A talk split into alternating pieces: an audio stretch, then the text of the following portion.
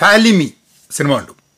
And I like it ഒരു ഒരു family oriented ഒരു റോഡ് മൂവി ഹലോ നമസ്കാരമുണ്ട്. വെൽക്കം ടു പഹയൻ മീഡിയ ഞാൻ സിനിമകളെ പറ്റി പറയുമ്പോൾ അതിന്റെ താഴെ ഇടയ്ക്ക് കമന്റ് വരാറുണ്ട്. നിങ്ങളിപ്പോൾ സിനിമയാണോ?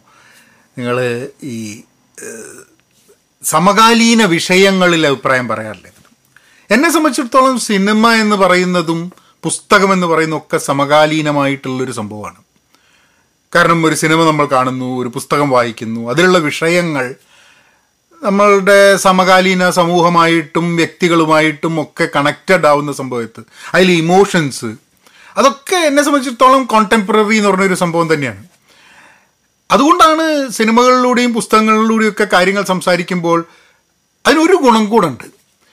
ഇപ്പം നാട്ടിൽ എന്തെങ്കിലും നടക്കുന്ന ഒരു സംഭവത്തെക്കുറിച്ച് നമ്മൾ പറഞ്ഞു കഴിഞ്ഞാൽ അത് അതിനുള്ള ലൈഫ് വളരെ ചെറുതാണ്. അതായത് ആ ഒരു സമയം കഴിഞ്ഞാൽ ആ വിഷയത്തിന് പ്രസക്തമല്ലാതെ വേറെ പല കാര്യങ്ങളും അതിനെക്കാട്ടും ഇമ്പോർട്ടന്റ് ആയിട്ട് ആൾക്കാർ ഇതാവും.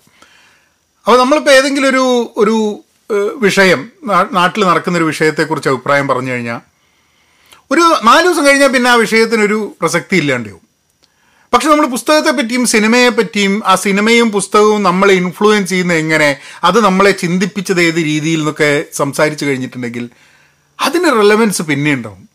ഇപ്പോൾ പലപ്പോഴും ഞാൻ കാണുന്ന സിനിമകൾ ഇറ്റ് ഈസ് നോട്ട് നെസസറലി പുതിയ സിനിമകളാവണമെന്നില്ല അപ്പോൾ അതിനെ പറ്റിയിട്ട് സംസാരിക്കുന്നത് കാരണം ആ സിനിമകൾ ആ കാലത്ത് ഉയർത്തിയ ചോദ്യങ്ങൾ ഇന്നും പ്രസക്തമാണ് എന്നുള്ളതാണ്. പുസ്തകങ്ങൾ ഇപ്പം ഗബ്രിയൽ ഗാർഷിയ മാർക്കേസിന്റെ ഹൺഡ്രഡ് ഇയേഴ്സ് ഓഫ് സോളിറ്റ്യൂഡ് ഏതോ കാലത്ത് എഴുതിയതാണ്. പക്ഷെ ആ പുസ്തകത്തിനെ കുറിച്ച് നമ്മളിപ്പോൾ പറയുമ്പോഴും അതിന് ഒരു പ്രസക്തി ഉണ്ട് എന്നാണ് എനിക്ക് തോന്നുന്നത്. അപ്പം എല്ലാ അതുകൊണ്ടാണ് സിനിമയും പുസ്തകങ്ങളും ആവുന്ന സമയത്ത് അല്ലെങ്കിൽ ചിലപ്പം എന്തെങ്കിലും ഒരു ചിന്ത നമ്മളെ അലട്ടുന്നതോ നമ്മൾ പുതുതായി പഠിച്ചെന്തെങ്കിലും സംഭവങ്ങളൊക്കെ ആണെങ്കിൽ ദാറ്റ് ഓൾസോ ബിക്കംസ് റെലവന്റ് അതുകൊണ്ടാണ് ഇത് വരുന്നത്. അപ്പം വീഡിയോസ് സിനിമയെക്കുറിച്ചാണോ പുസ്തകത്തിനെ കുറിച്ചാണോ ഏഹ്, സമകാലീന പ്രശ്നമാണ് ഇങ്ങനത്തെ ടെൻഷനൊന്നും വേണ്ട. എനിക്ക് കോണ്ടംപററി ആണ് റെലവന്റ് ആണ് എന്ന് തോന്നുന്ന വിഷയങ്ങൾ അതിപ്പം സിനിമയായാലും പുസ്തകമായാലും സംസാരിക്കുന്നതെന്നേ ഉള്ളൂ. അതുകൊണ്ടുള്ള അതിന്റെ അതിന്റെ അത് അത് ആലോചിച്ചിട്ടുള്ള ടെൻഷനൊക്കെ ആർക്കും വേണ്ട എന്നുള്ളത് പറയാൻ വേണ്ടിയിട്ടാണ് അപ്പോൾ നമുക്ക് കാര്യത്തിലേക്ക് കിടക്കാം. ഫാലിമിയുടെ രണ്ട് ആസ്പെക്ട്സ് ആണ്. എനിക്ക് അതിലേക്ക് അഭിനയം എല്ലാ ആൾക്കാരുടെയും അഭിനയം എനിക്ക് ഇഷ്ടപ്പെട്ടിട്ടുണ്ട്. ബേസിലിന്റെ അഭിനയം ഞാൻ കണ്ടപ്പോൾ ജയ ജയ ഹോലെ ബേസിലിനെ അതിൽ എനിക്ക് കാണാൻ പറ്റി. അപ്പോൾ ചിലപ്പം ആൾക്കാർ ബേസിലിനോട് പറഞ്ഞിട്ടുണ്ടാവും ടൈപ്പ് കാസ്റ്റ് ആവുന്നുണ്ടോ എന്നുള്ളത് പേടിക്കണം അങ്ങനെയൊന്നും എനിക്ക് തോന്നുന്നില്ല. കാരണം ഇങ്ങനത്തെ സിനിമകളിൽ കൃത്യമായിട്ടുള്ള ആ റോൾ ചെയ്യാൻ പറ്റുന്നതാണ് ബേസിൽ. അതുകൊണ്ട് എനിക്ക് അങ്ങനത്തെ ഒരു പ്രശ്നമൊന്നും തോന്നിയില്ല.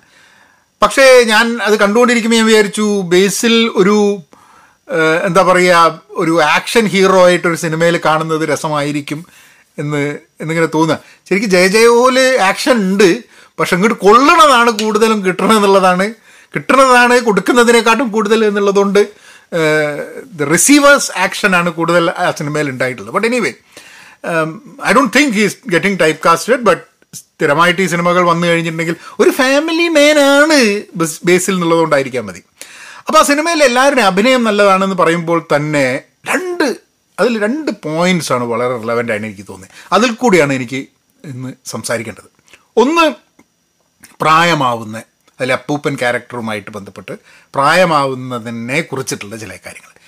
രണ്ടാമത്തത് വിവാഹം എന്നുള്ളതും ബേസിലിന്റെ വിവാഹവും പിന്നെ ആ ഒരു ആ ഒരു കുട്ടിയായിട്ടുള്ള കമ്മ്യൂണിക്കേഷന്റെ സാധനവും വാട്സാപ്പും അതുമായിട്ട് ബന്ധപ്പെട്ടുള്ള സംഭവം. അത് നമുക്ക് ആ വിഷയം തന്നെ എടുക്കാം. അപ്പോൾ സിനിമ നിങ്ങൾ കണ്ടിട്ടുണ്ടെങ്കിൽ അതിൽ ബേസിലിന് കല്യാണം കഴിക്കാൻ വേണ്ടിയിട്ടുള്ള ഒന്നും ശരിയാവുന്നില്ല. പക്ഷേ അവസാനം ശരിയാവുന്ന സമയത്ത് ആ കുട്ടിയുടെ കാര്യത്തിൽ രണ്ട് കാര്യങ്ങൾ. ഒന്ന് ആദ്യം കുട്ടിയുടെ ആലോചന വന്നപ്പോൾ കുട്ടിക്ക് മെസ്സേജ് അയച്ചപ്പോൾ വാട്സാപ്പിൽ ഷീ ഡി നോട്ട് റിപ്ലൈ എന്നുള്ളത്. ഇന്നത്തെ സാമൂഹ്യ മാധ്യമത്തിന്റെ കാലത്ത് യങ്സ്റ്റേഴ്സിനും വലിയ ആൾക്കാർക്കും ഒക്കെ തന്നെ സംഭവിക്കുന്ന ഒരു പ്രശ്നമാണ്. ഒരാൾക്ക് മെസ്സേജ് അയച്ചു അയാൾ കണ്ടു വായിച്ചു എന്ന് നമ്മൾ തിരിച്ചറിയുന്നു. പക്ഷേ അയാളുടെ അടുത്ത് റിപ്ലൈ കിട്ടുന്നില്ല.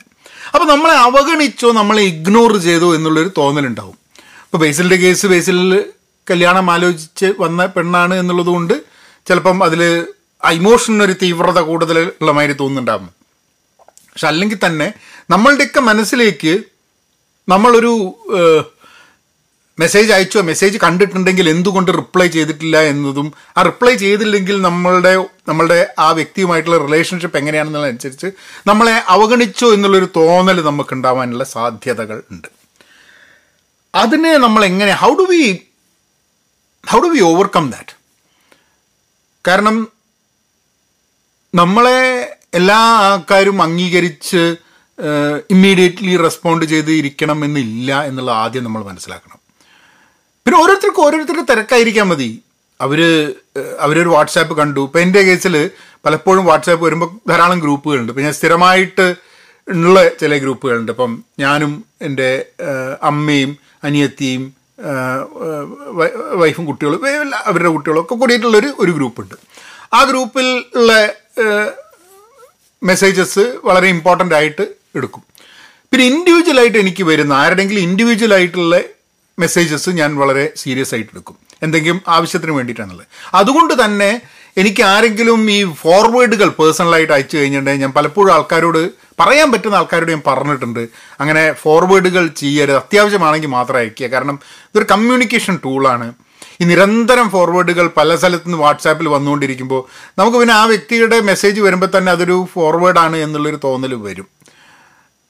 കാരണം അത് ഗ്രൂപ്പുകളിൽ ഫോർവേഡ് ചെയ്ത് അപ്പം ചിലപ്പോൾ എന്താണെന്ന് പറഞ്ഞാൽ ചില ആൾക്കാരുടേത് ഗ്രൂപ്പിലും കിട്ടും അത് കഴിഞ്ഞിട്ട് പേഴ്സണലും കിട്ടും.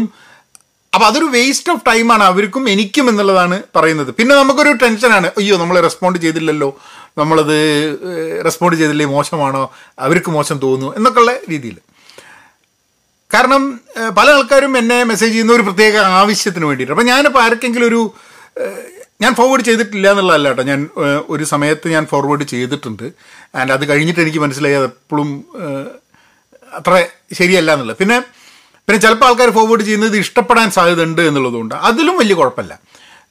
പക്ഷേ ഇത് ഒന്നാം കിട്ടിക്കഴിഞ്ഞിട്ടുണ്ടെങ്കിൽ ഇത്ര ആൾക്കാർക്ക് ഫോർവേഡ് ചെയ്യാം ഇന്നന്ന സ്ഥലങ്ങളിലൊക്കെ ഫോർവേഡ് ചെയ്യാം എന്ന് വിചാരിക്കുന്നത് അത് പലപ്പോഴും നമ്മളുടെ അതിന്റെ ഒരു ഒരു മെസ്സേജ് വരുന്നതിന്റെ ഒരു അർജൻസി ഇമ്പോർട്ടൻസ് ഇതൊക്കെ നഷ്ടപ്പെടുത്താൻ സാധ്യതയുണ്ട് അപ്പോൾ പല ആൾക്കാരുടെ സ്വഭാവങ്ങൾ പല ആൾക്കാരുടെ പ്രവർത്തന രീതി നമ്മളുടെയൊക്കെ ഇതിന്റെ യൂസേജും ഇതിനൊക്കെ നമ്മൾ പ്രസക്തി നൽകുന്നതും കുറയാൻ സാധ്യത ഉണ്ടെന്നുള്ളതാണ് അപ്പം അത് നമ്മളും കൂടെ നോക്കണം. നമുക്കൊരാൾക്ക് മെസ്സേജ് ഇട്ട് കഴിഞ്ഞിട്ട് ഞാൻ എനിക്ക് ഇതിൽ ആരെങ്കിലും എന്റെ വാട്സാപ്പ് മെസ്സേജൊക്കെ ഉള്ള സ്ഥിരം അയക്കുന്ന ആൾക്കാർ കണ്ടിട്ടുണ്ടെങ്കിൽ നിങ്ങളെ മെസ്സേജിന് ഞാൻ റിപ്ലൈ ചെയ്യാത്തത് പലപ്പോഴും അവഗണിക്കുകയല്ല.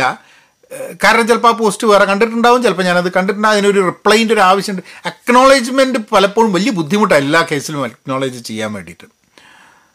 പക്ഷേ അവഗണന ഒരു ഫാക്റ്റാണ് ഒരു സത്യമാണ്. കാരണം അവഗണിക്കപ്പെട്ടു എന്നുള്ള തോന്നൽ നമുക്ക് കൂടുതൽ ഈ സാമൂഹ്യ മാധ്യമത്തിന്റെ ലോകത്തുണ്ട് എന്നുള്ളതാണ്. അത് ബന്ധങ്ങളെ ബാധിക്കുന്നുണ്ട്. സൗഹൃദ ബന്ധങ്ങളെ അല്ലാത്ത റിലേഷൻഷിപ്സിനെയൊക്കെ അത് ബാധിക്കാൻ സാധ്യതയുണ്ട് എന്നുള്ളതാണ്.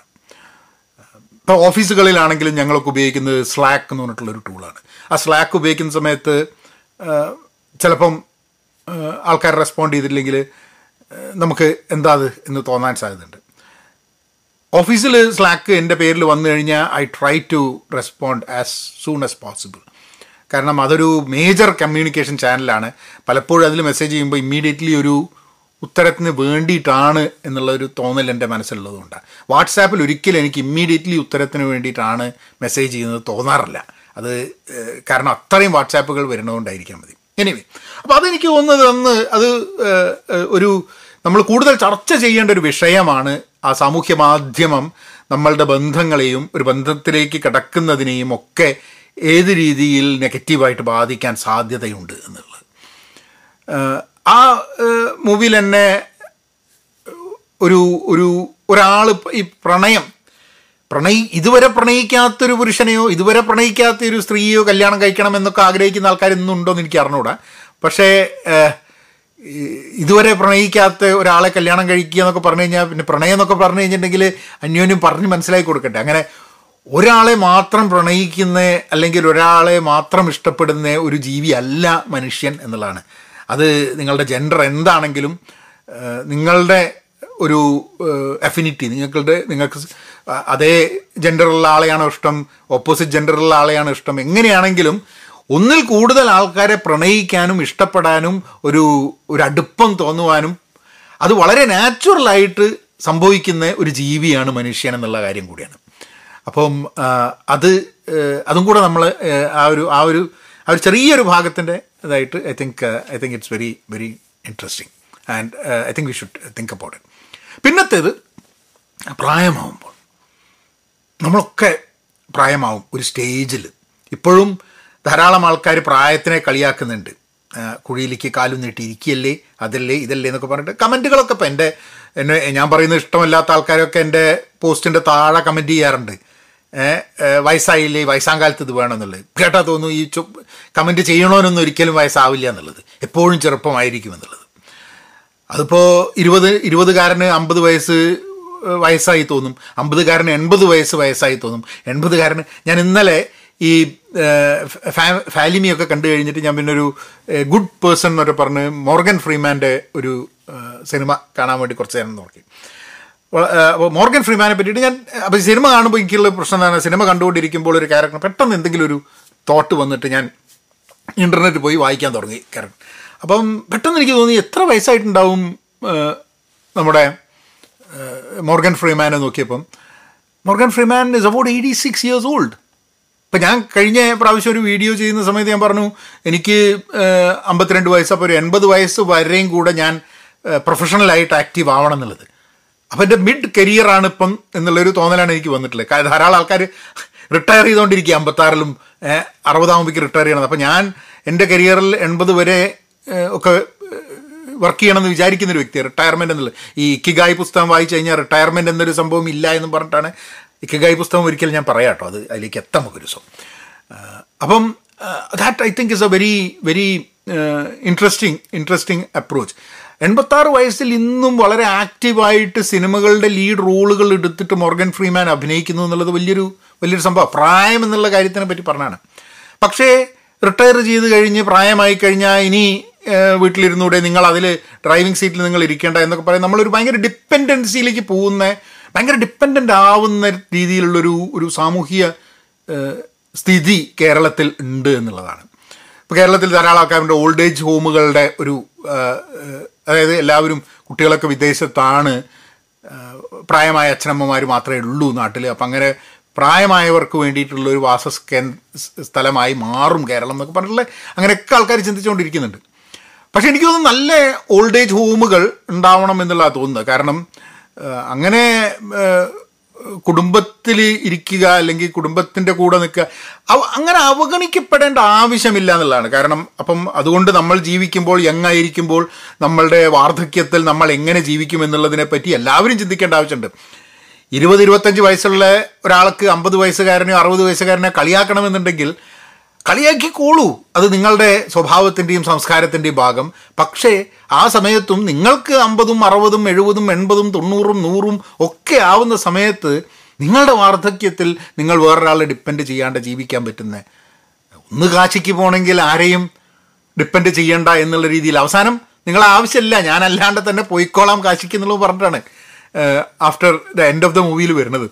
പക്ഷേ that's a very very very important factor youngsters ഏത് പ്രായത്തിലുള്ള ആൾക്കാരാണെങ്കിലും നിങ്ങൾക്ക് വാർദ്ധക്യമെന്ന് നിങ്ങൾ ഏഹ്, നിങ്ങൾ ഏഹ്, പറയുന്ന ആ ഒരു ഏജ് അതെന്താന്ന് പറഞ്ഞൂടെ ചില ആൾക്കാർക്ക് അത് അറുപതായിരിക്കാം എഴുപതായിരിക്കാം എൺപതായിരിക്കാം. മോർഗൻ ഫ്രീമാൻ എൺപത്താറിൽ ഇപ്പോഴും വാർദ്ധക്യം എന്ന് പറഞ്ഞ സംഭവം ഇല്ല ഇയാൾ ഈ അയാളിങ്ങനെ അടിച്ച് മിനിച്ച് ഇങ്ങനെ പോവുകയാണ്.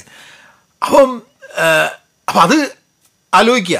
ഐ തിങ്ക് അത് ഓൾഡ് ഏജ് ഹോമുകൾ വളരെ നല്ലൊരു സംഭവമാണ്. ഞാൻ ഇതിനെ പറ്റിയിട്ട് സംസാരിച്ചപ്പോൾ ഞാൻ പറഞ്ഞു എന്റെ മനസ്സിലുള്ളൊരു സംഭവം എന്ന് വെച്ചാൽ എന്റെ വാർദ്ധക്യം എന്ന് ഞാൻ പറയുന്നൊരു സമയത്ത് മറ്റുള്ള വാർദ്ധക്യം എന്ന് സ്വയം വൃദ്ധരായി എന്ന് സ്വയം വിശേഷിപ്പിക്കുന്ന ആൾക്കാരെയും കൂട്ടിയിട്ട് കുറച്ച് ആൾക്കാരൊക്കെങ്കിലും അതായത് നേരത്തെ പ്ലാൻ ചെയ്യാത്ത കുറച്ച് ആൾക്കാർക്കെങ്കിലും ആ വാർദ്ധക്യകാലത്ത് ഒരു ഒരു ഒരു ഓൾഡ് ഏജ് ഹോമായിട്ട് നമ്മൾ താമസിക്കുന്ന സ്ഥലം ഒരു ഓൾഡ് ഏജ് ഹോമായി മാറ്റിയിട്ട് മറ്റുള്ളവർക്കും കൂടെ അവിടെ താമസിക്കാൻ വേണ്ടി ഒരു സംവിധാനം ഉണ്ടാക്കുക എന്നുള്ളതാണ് ഇന്ത്യയൊക്കെ ഒരു പ്രായമാവുന്ന സമയത്ത് ഉള്ളൊരു ആഗ്രഹം. കാരണം പിന്നെ നമുക്ക് നമ്മൾ ഉണ്ടാക്കിയ പൈസ നമ്മൾ ഉണ്ടാക്കിയ സാധനം ഇതൊക്കെ നമ്മളുടെ നമ്മളുടെ ആ ഒരു വാട്ട് ഈസ് അവർ ക്ലാസ് നമ്മളുടെ ഫ്രറ്റേണിറ്റി എന്ന് പറയില്ലേ? അപ്പം എനിക്ക് ഒരു എൺപത് വയസ്സാവും തൊണ്ണൂറ് വയസ്സാവും എനിക്ക് വാർദ്ധക്യം ആയി I'm actually I'm not going to do anything വൃദ്ധനായി ജീവിക്കാനാണ് ഞാൻ ഉദ്ദേശിക്കുന്നത് എന്ന് വിചാരിക്കുന്ന ഒരു സമയം വന്നാൽ വൃദ്ധനാണ് എന്ന് സ്വയം വൃദ്ധനാണ് എന്ന് സ്വയം വിചാരിക്കുന്ന ആൾക്കാരെയും കൂടെ കൂട്ടിയിട്ട് ആ ഒരു ഫ്രറ്റേണിറ്റീന്റെ ഭാഗമായി എനിക്കുള്ളതെല്ലാം അവർക്കും കൊടുത്തിട്ട് അങ്ങനെ ഐ തിങ്ക് ഐ തിങ്ക് അവരുടെ അവരുടെ ലാസ്റ്റ് ഫ്യൂ ഇയേഴ്സ് കുറച്ച് ആൾക്കാർക്കെങ്കിലും ജീവിതം സുഖകരമാക്കാൻ വേണ്ടിയിട്ടുള്ളൊരു രീതിയിലേക്ക് എനിക്ക് ചിന്തിക്കാം എന്നുള്ളതാണ് ഇതിനു മുമ്പ് ഏതോ ഒരു വീഡിയോയിൽ ഞാൻ പറയേണ്ടതായിട്ടുണ്ട്. അല്ല പോഡ്കാസ്റ്റിൽ എപ്പോഴോ ഞാൻ പറയേണ്ടതായിട്ടുണ്ട്. ബട്ട് എനിവേ അപ്പോൾ അതൊരു ഭയങ്കര ഇൻട്രസ്റ്റിംഗ് ടോപ്പിക്കാണ് ഐ തിങ്ക് ഐ തിങ്ക് നമ്മൾ സംസാരിക്കേണ്ട സാധനമാണ്. ഈ പ്രായമായി വരുമ്പോൾ ഡിപ്പെൻഡന്റ് ആവുന്നതും പിന്നെ നമുക്ക് ഓരോ കാര്യങ്ങളുടെ നമ്മൾ സംസാരിക്കുന്നത് വീണ്ടും വീണ്ടും സംസാരിച്ചുകൊണ്ട് നിൽക്കുക അല്ലെങ്കിൽ നമ്മൾ നമ്മൾ സംസാരം നിർത്താതിരിക്കുക അല്ലെങ്കിൽ നമുക്ക് ദേഷ്യം വരിക. നമുക്ക് വാശി വരിക. അങ്ങനെ അങ്ങനെ പല പല കാര്യങ്ങളുണ്ട്. കുട്ടികൾക്ക് വാശി പിടിക്കുമ്പോൾ കുട്ടികളെ നോക്കി കാണുന്ന പോലെ അച്ഛനമ്മമാർ നോക്കി കാണുന്ന പോലെ അല്ല പലപ്പോഴും അച്ഛനമ്മമാർക്ക് വാശി വരുമ്പോൾ കുട്ടികൾ നോക്കി കാണുക. അത് കുട്ടികളെ കുറ്റം പറഞ്ഞിട്ട് കാര്യമില്ല നമ്മളുടെ അപ്പം അതിനൊക്കെ വേണ്ടിയിട്ടുള്ളൊരു സിസ്റ്റം ആവശ്യമുണ്ട് എന്നുള്ളതാണ് എനിക്ക് തോന്നുന്നത്. ആൻഡ് ആ വിഷയം നമ്മൾ കൂടുതൽ ചർച്ച ചെയ്യണം.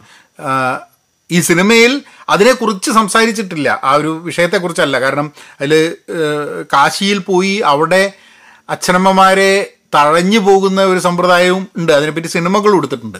ഒരു എനിക്ക് തോന്നുന്നത് ആദിൽ ഹുസൈൻ അഭിനയിച്ച സിനിമ എന്ന് തോന്നുന്നു. അച്ഛനെയും കൊണ്ട് കാശിക്ക് പോയിട്ട് അവിടെ അച്ഛനെ അച്ഛനെ അവിടെ തഴയാനാണ് ഉദ്ദേശം.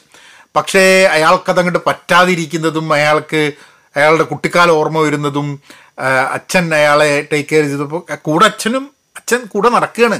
അച്ഛന് തീരെ അറിയില്ല. മോൻ ഇങ്ങനെ അവിടെ കൊണ്ട് ഇടാൻ വേണ്ടി വന്നതാണെന്നുള്ളത്. അത് ഭയങ്കര ഒരു ഭയങ്കര ഒരു ഇന്റൻസ് മൂവിയായിരുന്നു ആദിൽ ഹുസൈൻ അഭിനയിച്ച. ഏതാ സിനിമയുടെ പേര് എനിക്ക് ഓർമ്മയില്ല. അപ്പം അതിൽ ചെറുതായിട്ടൊരു പാസിംഗ് റിമാർക്കിൽ ഇത് പറയുന്നുണ്ട് എന്നുണ്ടെങ്കിലും പിന്നെ ഒരു കോമഡി റോളിലാണല്ലോ ഈ സിനിമ. അതിന്റെ ഒരു ആ തീം ഒരു കോമിക്കൽ തീമാണെന്നുള്ളതുകൊണ്ട് ഏഹ് അത്ര തോന്നില്ല. പക്ഷെ വളരെ സീരിയസ് ആയിട്ട് ഏറെയും പ്രസക്തമായിട്ടുള്ള ആഴത്തിൽ നമ്മൾ ചിന്തിക്കേണ്ട ഒരു വിഷയമാണ് when we become old when we cannot take care of ourselves who should take care of us ഇതിന് ധാരാളം ആൾക്കാർ പറയും നമ്മളുടെ സംസ്കാരത്തിൽ കുട്ടികൾ നോക്കണം നമ്മൾ അതൊക്കെ മാറിക്കൊണ്ടിരിക്കുകയാണ്. സി എന്നെ സംബന്ധിച്ചിടത്തോളം എനിക്ക് തോന്നുന്നത് ഇന്ന് പ്രായമായ ആൾക്കാരെ ചിലപ്പം അങ്ങനത്തെ ഒരു എക്സ്പെക്റ്റേഷൻ ഉണ്ടായിരിക്കാൻ മതി അവർക്ക്. അപ്പോൾ ആ എക്സ്പെക്റ്റേഷൻ ലാസ്റ്റ് മൂമെന്റിൽ ഇല്ലാണ്ടാവുക എന്ന് പറഞ്ഞു കഴിഞ്ഞാൽ വലിയ ബുദ്ധിമുട്ടായിരിക്കും. അപ്പോൾ കുട്ടികൾ നോക്കണം എന്നുള്ള എക്സ്പെക്റ്റേഷനെ ടേക്ക് കെയർ ചെയ്യണം. പക്ഷേ അങ്ങനെയുള്ള ഒരു ഇപ്പം എന്നെ സംബന്ധിച്ചിടത്തോളം ഒരിക്കലും ഞാൻ അങ്ങനത്തെ എക്സ്പെക്റ്റേഷൻ വെക്കരുത്. കാരണം അങ്ങനത്തെ എക്സ്പെക്റ്റേഷൻ വെക്കുന്നത് വഴി അത് വളരെ ക്ലിയർ ആയിട്ട് കുട്ടികളുമായി സംസാരിക്കണം.